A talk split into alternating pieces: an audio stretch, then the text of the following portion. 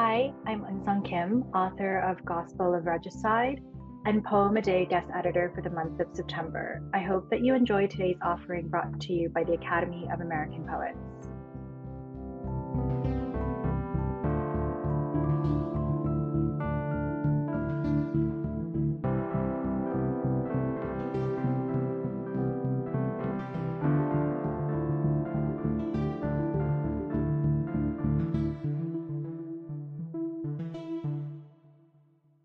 This is Catherine Chen reading My Poem Asks to be Read Right to Left. My poem asks to be read right to left.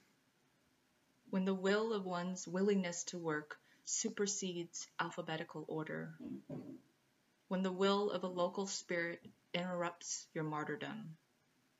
A medium becomes a medium because they can't avoid the fact of their calling they assume mortality. They eat average meals. They excommunicate journalists. A troop of exorcists exudes brilliance.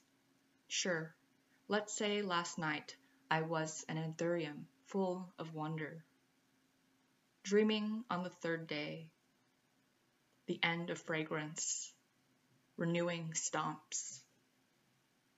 An opening to a story should be unremarkable after my essay was stretched by the love doctor, I resumed a hermetic lifestyle. To manage my time, I distributed water crystals and Kirkland bottles on the highway.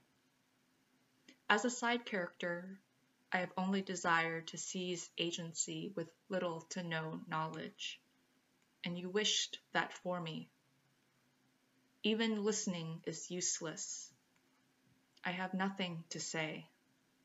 I don't think a man can understand petty, nor can he recognize the mercy inherent in his own killing. About this poem. Sometimes I write as a Chinese heritage speaker and edit as an English speaker, and vice versa. When I attempt this triangulated practice, all writing becomes refracted through my bilingual lexicon of references, translations, myths, and incomplete memories. While writing against about the feeling of loss, which is coerced by state violence and reinforced through generational struggle, I began to think about the last time I sat in my grandmother's garden.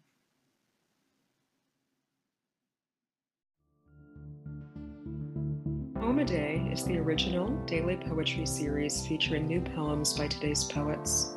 Produced by the Academy of American Poets, this free digital series is made possible by you, our readers and listeners. Learn more about Poem a Day and, if you can, please consider supporting this work by visiting poets.org/give.